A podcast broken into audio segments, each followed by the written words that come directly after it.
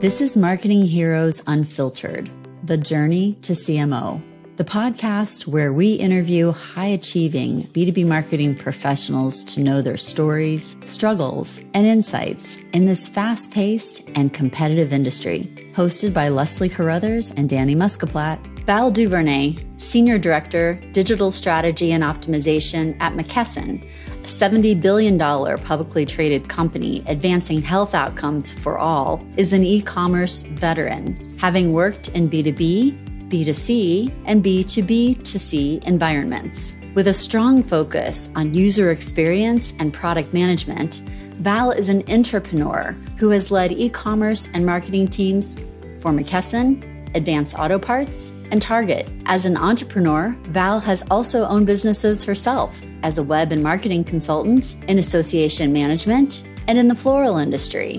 Whatever the environment, Val's goal is to leverage technology, content, and media to present relevant products and experiences, displaying customer obsession, building customer advocates, and delivering revenue growth.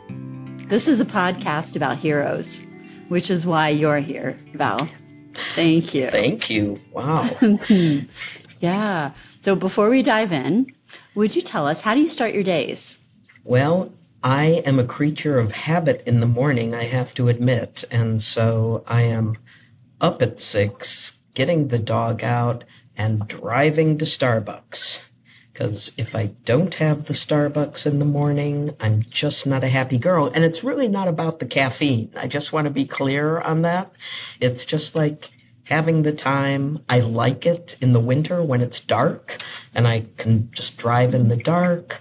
I've got a great team at Starbucks, amazingly, who's always happy and says good morning. And I like to say good morning to them. I have a little time to myself. It's just a, a routine. I don't usually think of myself as a person with a routine, but that is definitely a routine that I have. And I feel funny when I don't do it. So oh, that's the start of the day. And then usually I jump on the computer, I have to admit. So, mm-hmm. all right. Same routine on the weekends? Yes. Yeah, Amazingly. Wow. And at the same time, too. I'm like, shouldn't I be sleeping later? But uh, it's just what I do. So, but I, I do think it's mainly about just having having that quiet time and space in the car, my little bubble. Yeah. I like it. Yeah. So. What it's are you that I'm so, about? you know, not not that I've got so much going on all the rest of the time or anything. It's just I don't know, something about having that insular space is nice for me. Yeah. What do you think about when you're in that bubble in the car? Oh my gosh, I do silly things sometimes, right? I mean, sometimes I'm like singing Broadway show tunes to myself and and and sometimes I'm like, oh boy, you know what a day You've I've got. got a great voice. Oh, thank mm-hmm. you. You do a great but, voice. Yeah. Um, I mean, it varies. I think about how I don't have road rage anymore. I used to be a road rage person. And I always like to qualify that by saying that it was reciprocal road rage. So I, I usually am not the starter, but if somebody pokes me a little bit, bam, there I am. And how did you but get over that? that? I don't do that so much anymore. I actually had a friend like call me out on it and give me some some meditation tapes and say, "Val, you don't have to be you don't have to be angry. It's okay. They can be jerks. You don't have to be one." So I don't think I was ever that big a jerk. And like I say, it was always just reciprocal. Yeah. Somebody cut me off. I like it. Okay, two follow up questions. What is your Starbucks drink? I should know this, but I've forgotten because it's been a decade. Oh well, it has changed, so I just have to okay. say. But it's it's a venti americano with extra cream. So there you go. Okay. It Good. used to be a triple right. venti latte, and then I figured I don't need all that milk, so I just went for the coffee. Simplify it. I like it. Okay. Second question: Can we get you to sing for us in this half hour? I've got praying hands. sure. Absolutely. Nice. I will sing. Okay, whenever you're ready, you can either jump in or we'll just give you a cue. And are you okay. in your office? I am. I'm in my office at my. So if you sing, are people going to stop by no, and throw roses into your? I your... will admit that it is Friday, late in the afternoon, and so there are not a lot of people here. We're in a kind of hybrid work situation. So it's it's come to the office when you need to collaborate and work with others. Otherwise, people are working from home. So I did have a larger meeting earlier this afternoon where we had a bunch of people come together. So that was fun. But there's not a whole lot of other people Gotcha. here right now. Okay, so then you're definitely singing for us. oh, okay. Okay, next question, and we we like to start these this way as well because this is a heroes podcast. And if you've seen any Marvel movies or DC movies, you know that there's always an origin story. Will you share with us your origin story, Val? Okay. Yes, I will. Thank you. So I, I did think about how this was going to go because I'm older than your average bear, so it goes back a ways. But but I'll start near the beginning, and mainly because I come from a business family. So, I mean, my dad was in the advertising agency business. I, I often refer to him as like one of the original madmen. You know, I mean, he had the two or three martini lunches and he came home and was still in his white shirt with his tie and his sleeves rolled up you know so he was in the advertising business my my mom was in business and so we at the dinner table, right? That's what we talked about. We talked about business and advertising and marketing. And so I grew up with it and I worked for my mother. I mean, I was actually in the mailroom like when I was six, right? So child labor, no. Yeah. um, but so, you know, I, I was always around it and always had a bit of the entrepreneurial spirit. I was, you know, starting businesses when I was a kid and different kinds of things. And I had a, you know, my first business was a car wash, right? And I actually, uh, I wrote to Cadillac. I asked them if I could get uh, some of their posters so that I could put them up on the fence so that people knew that Oh when they came to my car wash, their cars would look like this. And it's a riot because my uh, my family actually saved the letter that came back from Cadillac to me when I was six years old, saying thank you for asking for the posters. We're sending them under separate cover. So. Um, Oh my gosh. I always was interested in business and in marketing and in how can I serve, right? And I loved retail. I got into uh, retail early, and of course, I I also was a bit of a ham, so I was into acting and singing, and I feel like I brought that, so I stopped that. People are probably happy, but I stopped that after a while. And, but I brought that though into business, right? And into my activities, just that reaching out to people, trying to be of service, trying to help people get what they needed. And that, of course, means commerce. It means doing business, transactional. And so, yeah, marketing has, has always been in my life and I've loved it for a long time because I was in retail then. It was transactional, got into computers and digital and so ended up in the e-commerce world and have been here for a long time since then so mm-hmm. One That's of the other things I love about your background, Val, is that you've repped artists, which is a special brand of marketing on its own. So the creativity that you showed from a very early age and reaching directly out to Cadillac, because of course they'll want to send you posters for your car wash, through to you know you had one of the uh, the Voice or America's Got Talent folks for a Oh boy, yeah, that was The Voice. So the first season of The Voice, there was uh, a singer uh, named Vicci Martinez who was on there, had a big voice, and I've always th- that's another thing that I've enjoyed doing. So because of my background in entertainment, I love entertainment. If I can hook onto something, you know, and and help somebody out, so I. Uh, I reached out to her management and they probably thought I was a little bit of a crazy. I actually know they did because they told me that, but I was like, you know, does she need a she's she's got a lot of fans, you know, maybe we could put up a website for her. And I remember that they happened to be in Minneapolis where I was one day and they were like, "Okay, well we can meet." And we met at a restaurant and the first I will say that we got along very well right away, right? But shortly, shortly afterwards, they got a phone call, right? And and they were like, "No, it's okay. I'll be there later." So they had gotten, they had had somebody call them to call them away in case they didn't want to really talk to me anymore, right? Yeah. But they, they told them that I was okay and it was okay. They, they would right. talk with me. So anyway, Good so yeah, so uh, I, I helped with that, with that person and, and helped with a, a fan group of, of hers to promote her. And it was, it was a fun time. And she's still at it. So there you go. Anything else about that, Danny or Val, that you want to add? Or kind of I was just going to tease you, and we can edit this out. But that was that was in the AAP days, and I remember 2010 ish. You sneaking off to the to the little enclaves to do your work because you had to turn the camera your your monitor away so people couldn't see you were working on Vicci's website. Yeah, yeah, that's right. That's definitely cut that Yeah. part. It's like, oh, I, I have to launch this. They've got another show tonight.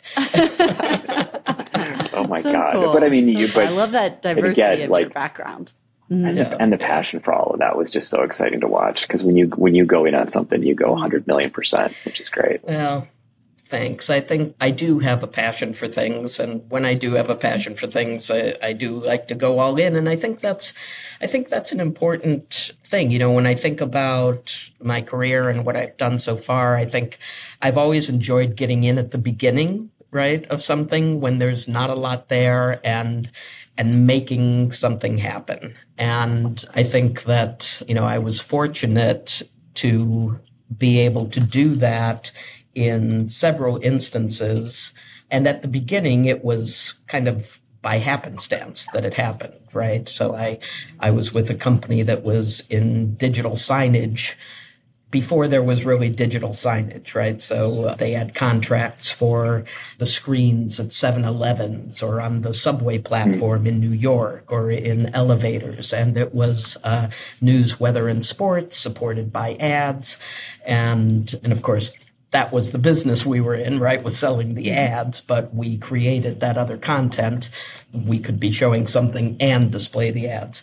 You know, so that was early on in that, and it was exciting to me to be in something early. You know, and from there, I was able to join Target.com, not right at the very beginning, but early on, and that's where Danny and I met each other, by the way. Mm-hmm. How long have you two known um, each other? How many years? Oh my gosh, what Since it's- 2006, yeah, 2006. Wow. So well, well, Yeah. a number of years. a long Uh, time. Yeah, a long time. But and it was uh, very early days at Target. But, It was yeah, there was a dot days. com, but barely. And I, I Yeah, you were on the ground floor of all that stuff, the data synchronization with Amazon, and you know the whole front end and everything. You were kind oh of my the gosh, person for all data that stuff. synchronization with Amazon. I have to share. Yes, Amazon ran the back end of Target.com in the early days, right? So, uh, and we were working with them and uh, trying to figure out how things would happen. This was also the early days of product content and the whole concept of product attributes. And before that, it was people were selling stuff online, but it was, yeah, here's the item and here's the description and maybe there was a category, but there wasn't all of this deep product information that there is now. And, and I remember sitting across the, they came into the office and I remember sitting across the table going, what are you going to do with product attributes? I don't know. What are you going to do with product attributes? And it was like, look, none of us knew what we were going to do with them. Nobody we, knew. we knew that we thought it was important. We thought it could drive an experience on the site, but nobody was quite mm-hmm. sure. And then, of course, you'd ask a question. It's like, oh, the algorithm takes care of that. And I actually went to their office in Seattle, my first trip out to their office to see them. I get into Seattle, I get to their office, I punch the the elevator button, the door slides open, there's a guy standing in the corner of the elevator with a, a big binder. And I walk into the elevator and I look and on the edge of the binder it says algorithm. and I'm like, it's the Amazon algorithm. That. I'm like, they must just plant him there, you know. So anybody who That's comes, hilarious. Oh, it's the algorithm. It's the algorithm. It's the algorithm guy. His name was actually John Stephen Algorithm. I think so. and also in a binder. a notebook binder. I, I don't know, something funny about Yeah, it. you printed it out. Yeah. oh, that's really funny. But yeah, lots of uh, early days in places, which is very exciting to me. You know? Innovation and figuring it out and pioneering. Absolutely, absolutely. You've put yourself in a lot of situations where, I mean, even at McKesson, you've Well, dealt with a lot of cutting yeah. edge pioneering. How are we going to do this? I don't know. We're going to just roll up our sleeves like your dad did, right? Exactly, And, uh, exactly. And I mean, and that's the fun thing. And like I say, I mean, you know, maybe I stumbled into a place the first couple of times or was fortunate enough. I joined Advance Auto Parts really through a referral of a great guy that I knew who uh, referred me over there. And Mike Jacobs was his name. He's no longer with us, but he had a, a company that was all about product information, and he knew that catalog was going to be important, and so he recommended me to the folks at Advance Auto Parts as they were standing up that site. And and I started to realize that this is what I really like. I like getting in early. I like building, and so even you know then moving to McKesson, that uh, you know I I saw an opportunity. Again, very well established business, doing a lot of business, but still early in stages of some areas. And so being able to come in and and help to stand up capabilities and move things forward, that's just always been exciting to me. And so now I like to call myself an intrapreneur because uh, somebody's paying me. so I like that. it's nice, huh?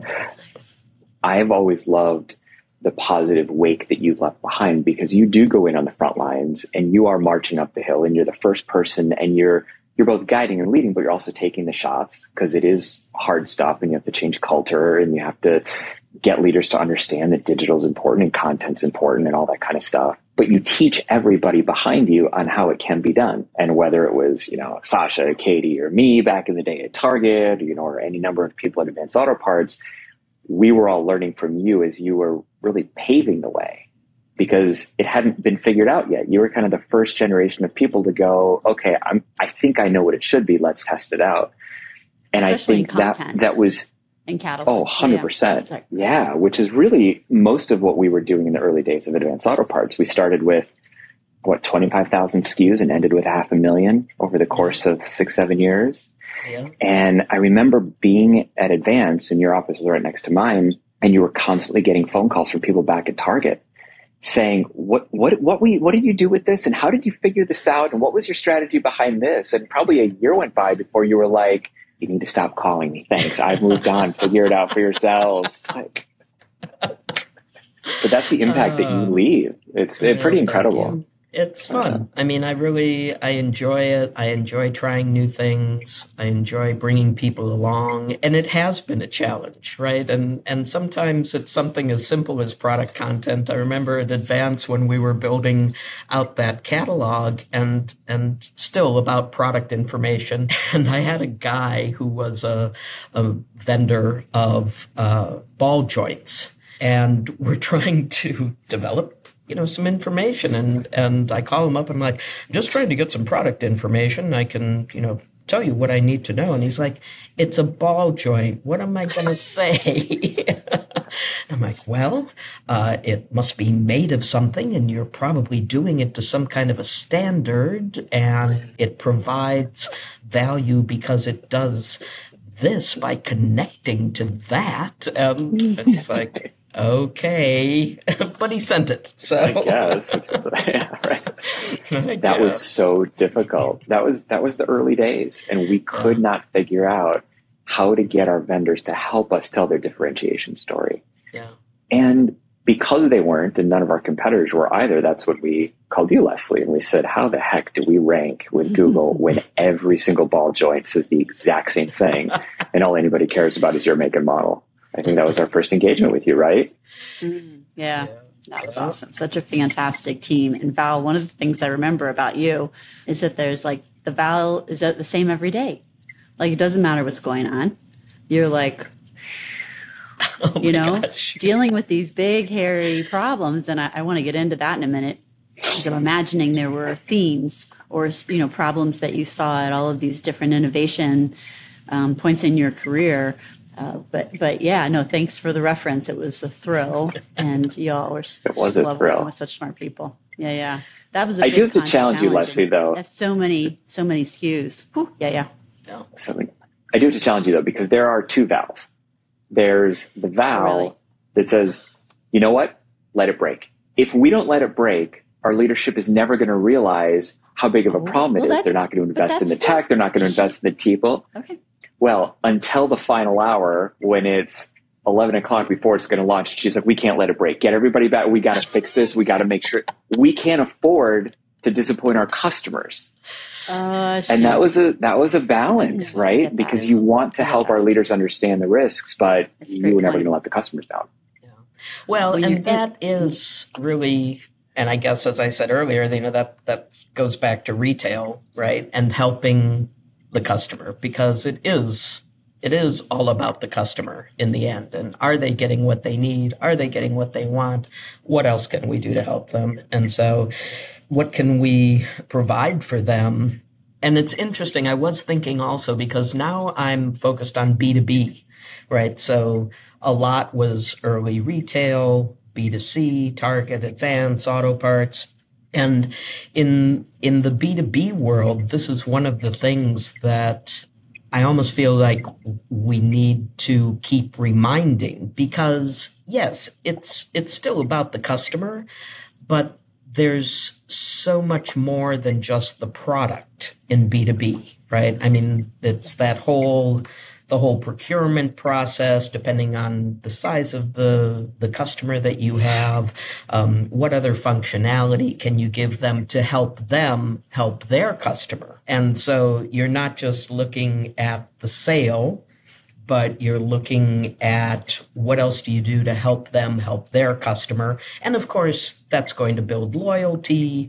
That's going to ensure that that they're feeling a relationship with you, and that all helps your business. But it, it's not yeah. just about that final conversion spot anymore. That's a, a balance that you have to do too, right? I mean, because ultimately, yes, it is about selling the product, but it's also about serving the customer, the needs, building the relationships, building the capabilities that help them do their job. So it's it's really an interesting advancement, I guess, shift from mm-hmm. from just B 2 C. Well, and when you started at McKesson, you were B 2 B to C also too, weren't you? Yes, right. Yeah. So here at McKesson, we do have a consumer focused group, and then we are also selling to uh, other pure plays who are reselling, and then of course, we have our, our B2B business to the healthcare professionals.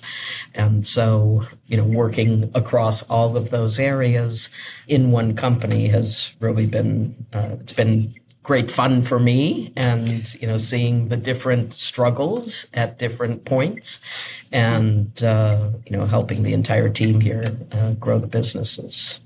It's been great. It's really I just do have to say, I mean, it is a wonderful company. And one of the things that I really enjoy here is that ultimately it is about the patient for us. Mm-hmm. And we even, you know, have a line, it's, it's, not a, just a package, it's the patient because it's mm-hmm. ultimately about making sure that people are healthy and what do we do to help people get there. So it's a nice plus to doing the business that I'm in. Awesome. That. Sounds like you're proud of that. Yeah, very much so. Can we dig into some of the problems that you've seen maybe recur over your career or when you get in and, and you're an innovator in marketing, digital marketing, as you've been so many times? What are the, the problems and how do you, what's in your toolbox that you pull out every time to handle those? Like, what can you share that could help folks dealing with that now or support the next generation of marketers? In in all marketing probably, but uh, in e-commerce, in digital marketing, you often have to really bring folks along, and you have to convince people of the benefit of marketing because, particularly again. Uh, in the B2B world, if you have a sales team, hugely important. And yes, they're the front line but what can marketing do to support right? And and how do you tell that story so that you can get the investment furthering your capabilities. And that's been true, you know, in other areas as well, because it's always about is there an actual ROI to marketing? How do you prove out that you're actually bringing value? And of course, you know, for a long time, it's like, well, pay per click, right? So we can show the clicks. And all of that is important. And you do certainly want to be able to prove that out and have the metrics to support what you're doing. But you still have to be able to tell the story up front to get the investment and to bring people along with what you believe can be done. So I think that if I was, you know, talking to folks who are early in their career, I would say that you know you want to keep it real. That's that's a big thing for me is to keep it real, to really be honest with yourself and with your partners about where you are right now, what you think you can do and how you're going to get there. It doesn't help to shine anybody on. I don't know. This may be where a song comes in, but um, there's there's the old razzle dazzle, right? You know, and you don't want to do that. You don't want to blind somebody with a bunch of razzle dazzle and then not be able to to deliver on it. So keep it real. Making sure that you have your foundations in place is huge, and that's hard to do especially when you're coming into an existing business because it's use whatever metaphor you want right? It's a ship. It's it's sailing already. It's a train. It's going. And turning that ship pulling the brake on the train it's not going to happen very easily. And yet if you don't have your foundations in place it's going to be hard to really build. So you know whether in e-commerce it's product product data, product content, having your customer base, understanding who they are, and having good customer data. Those kinds of foundational things, you've got to build that. And if you don't have it, you've got to spend time on that so that that can grow faster. Because once you've got that in place, then you can build on top of it and you can do a lot more. So, you know, making sure that you've got foundations in place is huge. And then I also, though, say, you know, you've got to dream at the same time. And you've got to think of where is it that we ultimately want to be and tell that story too. So it's like, hey, I'm realistic. Here's where we are. Here's the hard work we have to do. And if we do that work, here's where we can go. If you can tell that story, I think you can get people to come along with you, even if they're skeptical by having that foundation in place, you can start to prove it then, right? And show those metrics and show the actual results uh, and continue to get that investment. Mm-hmm. That's great. So that's fantastic advice for folks coming into the field. If you were to talk to somebody who was maybe mid eh, midway through their career and looking to make that next step up, what were some of the the challenges that you faced that you overcame or the the attitudes or the skill sets that made a difference for you to get to this level of leadership in your career? Being willing to say, I don't know, but I can try is important because you have to put yourself out there right? I mean, so maybe you've achieved a certain amount and you're at a place where you're whether you're an individual contributor who's who's solid or you're leading a team you still have to put yourself out there. And if an opportunity comes up you've got to raise your hand and say yeah hey i'll take that. I'll take that on. And maybe you're not sure exactly how but if you show that initiative and then of course can show some results that just makes people believe in you more. And the other thing, and I've had I've had trouble with this in, in my life because I want to achieve, right? But you also want to make sure that if you are going to say that you can deliver something, that you can deliver it. I've always believed that I could deliver, but sometimes what I've had trouble with is timing and saying, oh, you know, well, we can get that done in two weeks or we can get that done in a month mm. when, mm, no, we can't. And so then, so then it's like somebody's expecting it in a month. And if you can't do it in a month, then that doesn't make anybody happy, right? You don't look good they can't do whatever it is they were going to do. And so that's an opportunity that I've had to overcome. I've gotten better at it over the years. But uh, again, I think that goes back to keep it real, right? I mean, if, if you're not sure, say you're not sure. If if it's. I think I can do it by here, it's I think I can do it by here. And just make sure that you do raise your hand and try that. Is there a burning topic? Is there something that you're passionate about, that you think about a lot, that you want to continue to be at the forefront of, that keeps you up at night? I think that it's actually a little bit broad, perhaps, but it is are we on the leading edge? And if not, what do we have to do to get there? That can be across many subjects, right? I mean, are we on the leading edge in terms of our use of data? Are we on the leading edge in terms of AI? Good old AI. Here's, here's a question that I have for marketers everywhere. Have you really tried to use ChatGPT or are you just saying that you have? so, but yeah, I, I think that's one thing. It's like, and, and how close are we? And then what do we need to do to get there? So, I, I, mean, I don't have a specific thing, or, or you know, sure, maybe there are some specific things that I'd like to do, but, but it still relates more to, are we delivering for our customers and on that leading edge, so that we're invaluable. I mean, that's what you want to be to your customers, right? You want to be invaluable. You want them to feel like there's no point looking somewhere else I have everything I need right here, you know, and it's hard to be everything, right? So that's what I think about sometimes. I guess that's what keeps me up at night, whether it's a specific example or, or more in general. It's just still getting to that better place. That's great.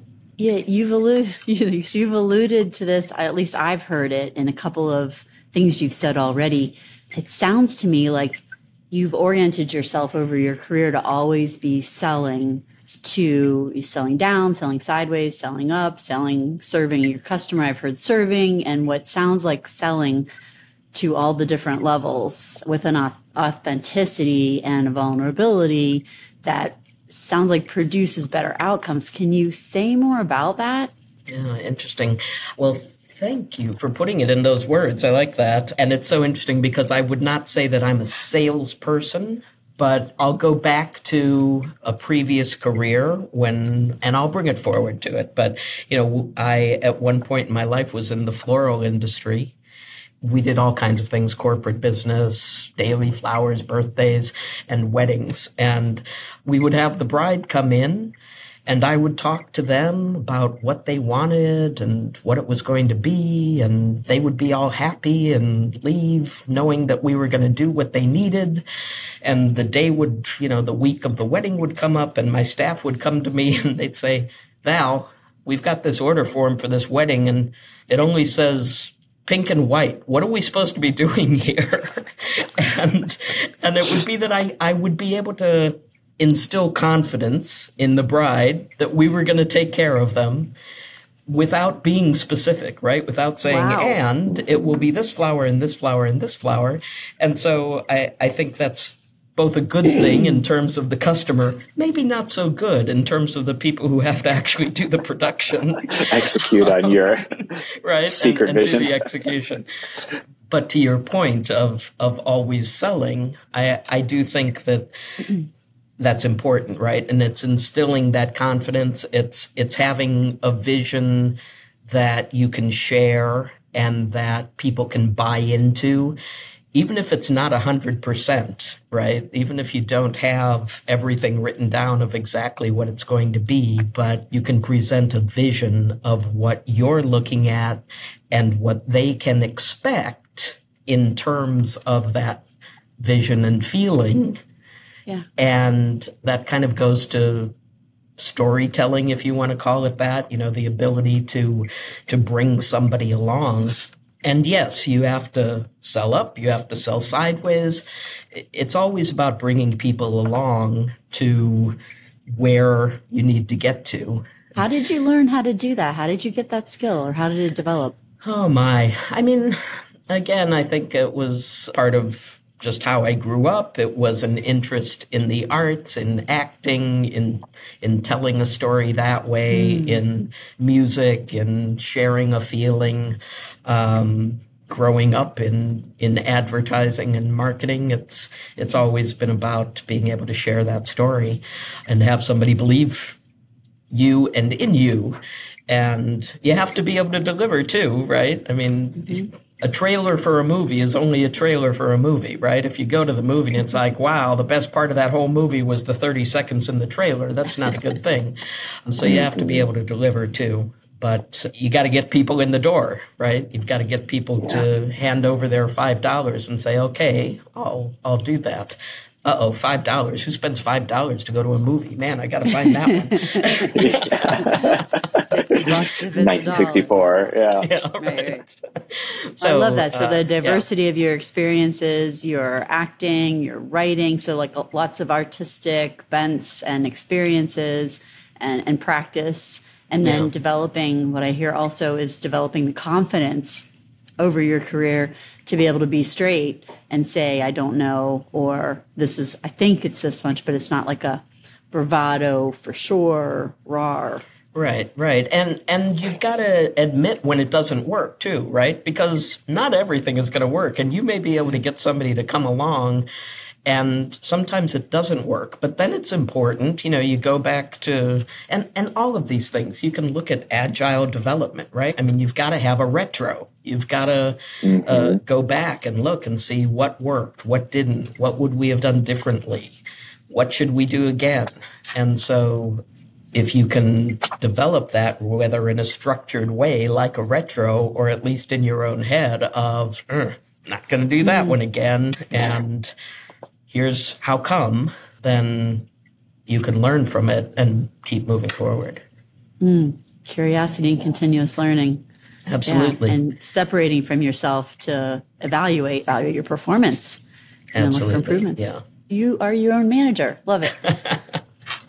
yeah, and and that continuous improvement um, and continuous development. I mean, you know, I've been working in product management at times and that idea of you know continuous development and continuous learning and and continuous discovery right of always talking to the customer mm. always working with your developer partners with your business partners making small incremental improvements over time seeing how those deliver that's mm-hmm. that's yeah. huge and so you can apply that in a lot of different ways across business, across marketing, across e-commerce, but it, it's all the same thing. It's just keep it real, keep moving, keep improving, and know when you are and aren't delivering. Mm. I think that's one of the, the biggest lessons that I, oh, for sure.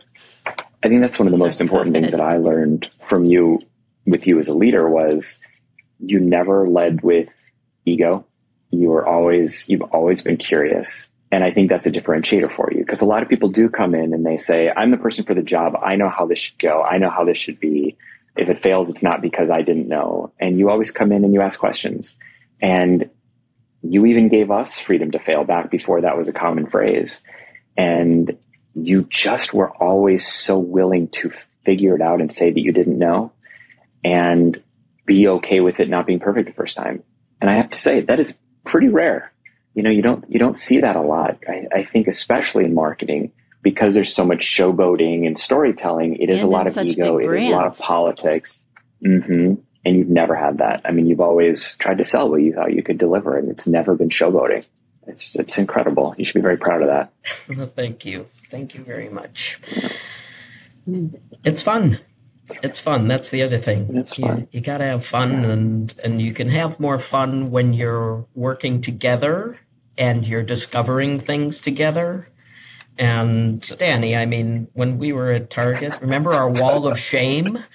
Uh-huh. so we had we had I a do. wall of shame, Leslie, that was about product information and terrible mistakes that uh, we had made in how something was described or or what it ended up looking like, and and so we would put them on our wall of shame, never to be done again do not do these things. No. and some were funny, but some were downright inappropriate and unacceptable. And it was all mistakes, right? I mean, nobody was trying to goof up, but you, you string data together when it's in separate fields and attributes and you don't preview it, which some people didn't, and then it goes live. Yeah. Uh, and you have to get that off the site yesterday. the leading but you have to own your mistakes. hurts sometimes. Huh? yes, yes, yeah. Yes. Well, and speaking of having fun, then we moved to California and we were in the office and Val and I getting into a room can be a really cool thing creatively. It can also be very dangerous because we goof off and don't get things done. And I remember walking into the conference room at the end of the hall at AAP. I sit down, Val sits down, Val stands back up. She grabs a, di- a dry erase marker and she writes the word clever on the whiteboard and then crosses it out. She's like, we don't have time. we don't have time going to the board, Danny. Going to the board. I've always liked going you know to the whiteboard. yeah. yeah. Don't have time. Yeah, there's uh there's a lot of history there, but a lot of fun. And I think that that's so important, right? I mean, it's all business. We all have to make a living. We all have to make sure our companies are successful but we spend a whole lot of time with the people that we work with. And so you've got to be people and, and all of the good with that and have some fun and, and enjoy what you're doing and enjoy each other. And so I'm, I'm fortunate in that I've been able to work with really good, fun people and, and help create that environment where people mm can be themselves and can, you know, I mean, that's, that's the, one of the buzz phrases, right? Is be your authentic self. And it's real though. You, you do want people to be their authentic selves and, and feel comfortable with that and, and still get the work done. And it's much easier to get the work done when you can just be yourself and, and know that you can yeah. fail and succeed and everything in between. Mm-hmm. Amen. I want to ask two things. One is looking back, Val, are there three beliefs or events or people, like anything that you can see really led to you being where you are and doing what you do? Like the, that were instrumental, pivotal, made a difference? Wow, that's a great question. So I will certainly say I'm going to go back to my mom. So my mom was one of those, you know, I mean, she was a businesswoman through and through. And so I learned a lot from her. I learned some of what we were talking about, about staying even and handling things. I think I actually learned from her. That would be one person. And then I'm going to jump to a teacher I had when I was quite young who was a pottery teacher. So Jane Dalton. And I still do pottery. So it is one of the things that I love because my brain, and it used to be better, I used to be able to say I have a steel trap for a brain because, you know, I could remember anything and I could pull it back out. And I don't know if it's just as you get older, it gets a little mushier or stuff just has to start flowing through it a little bit easier.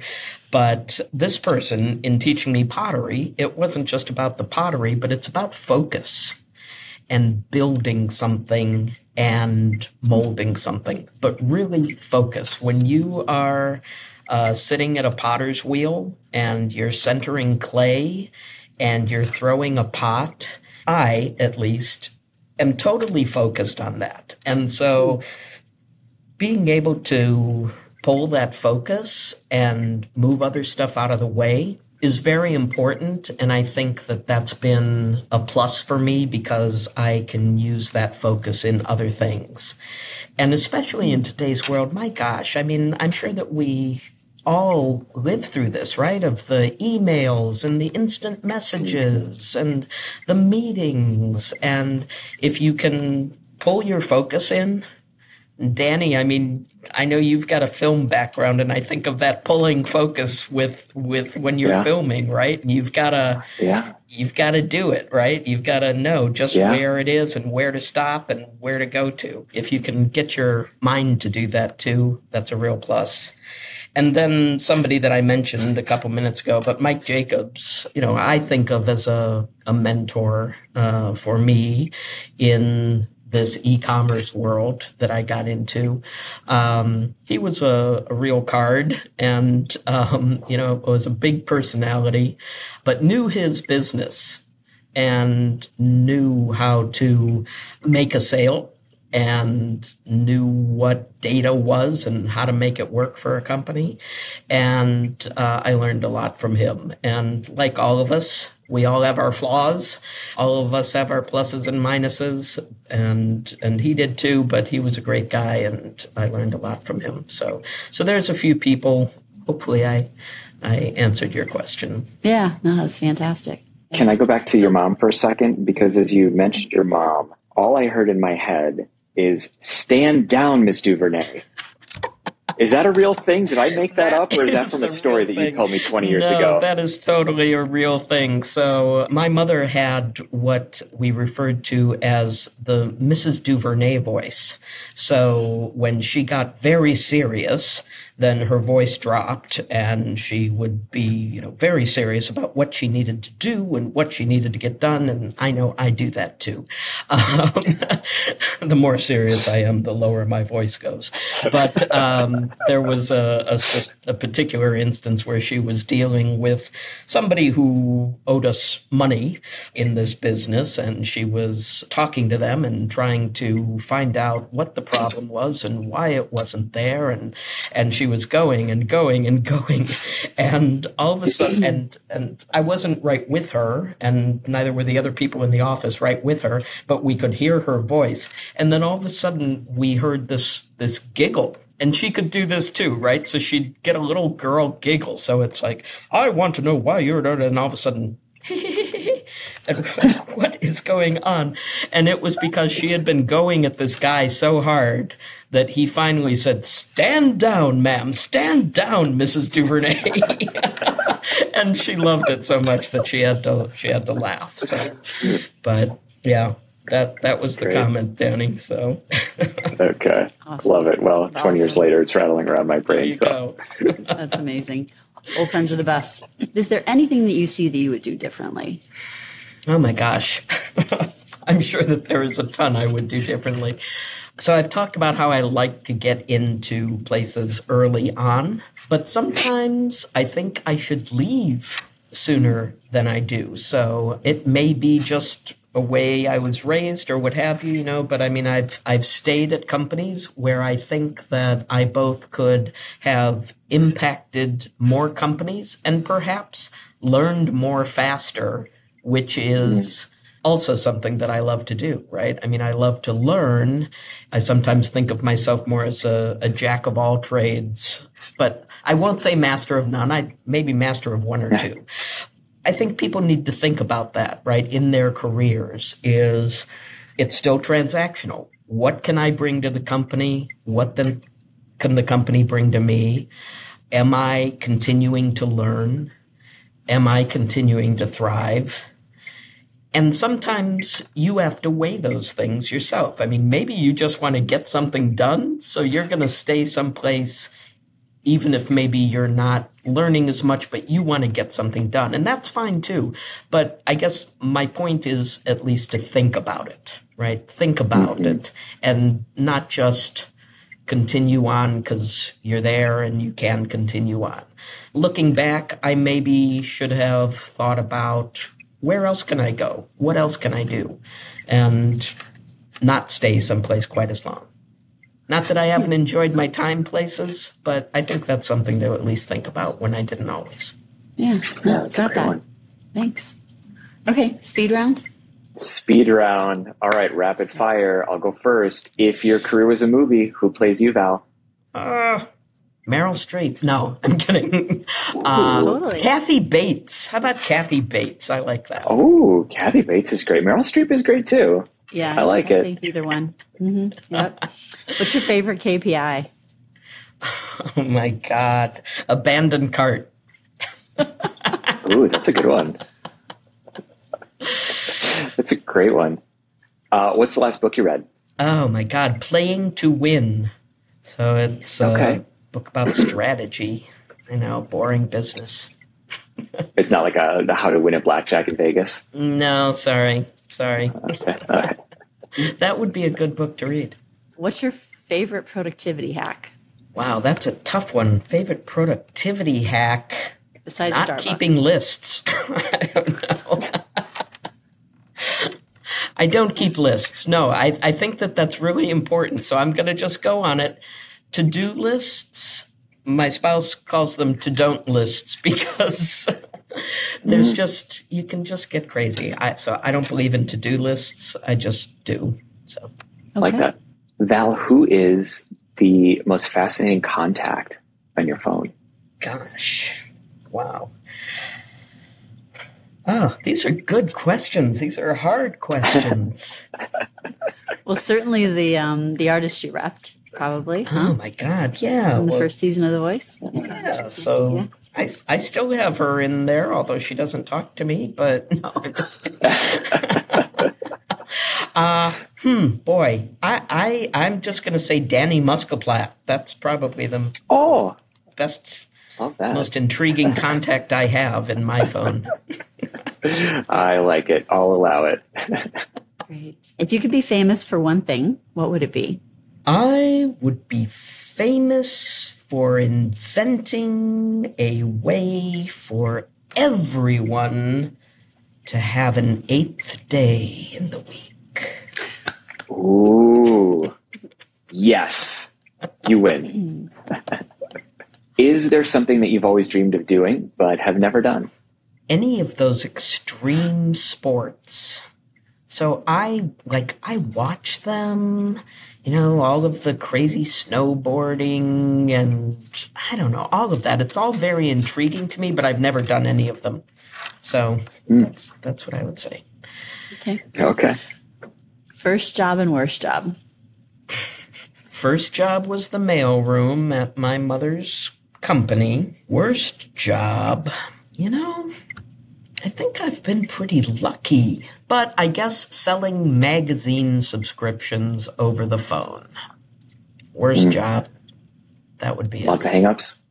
Oh yeah, and and just the environment. I mean, it was like it was a true boiler room. You know, I mean these little mm. itty bitty, you know, rows of these little desks, lots of people, these cards in front of you. I mean, this was in the day, right? So like a phone on your desk and these cards with people's names and phone numbers on them. It was terrible. I didn't like that. Oh my god.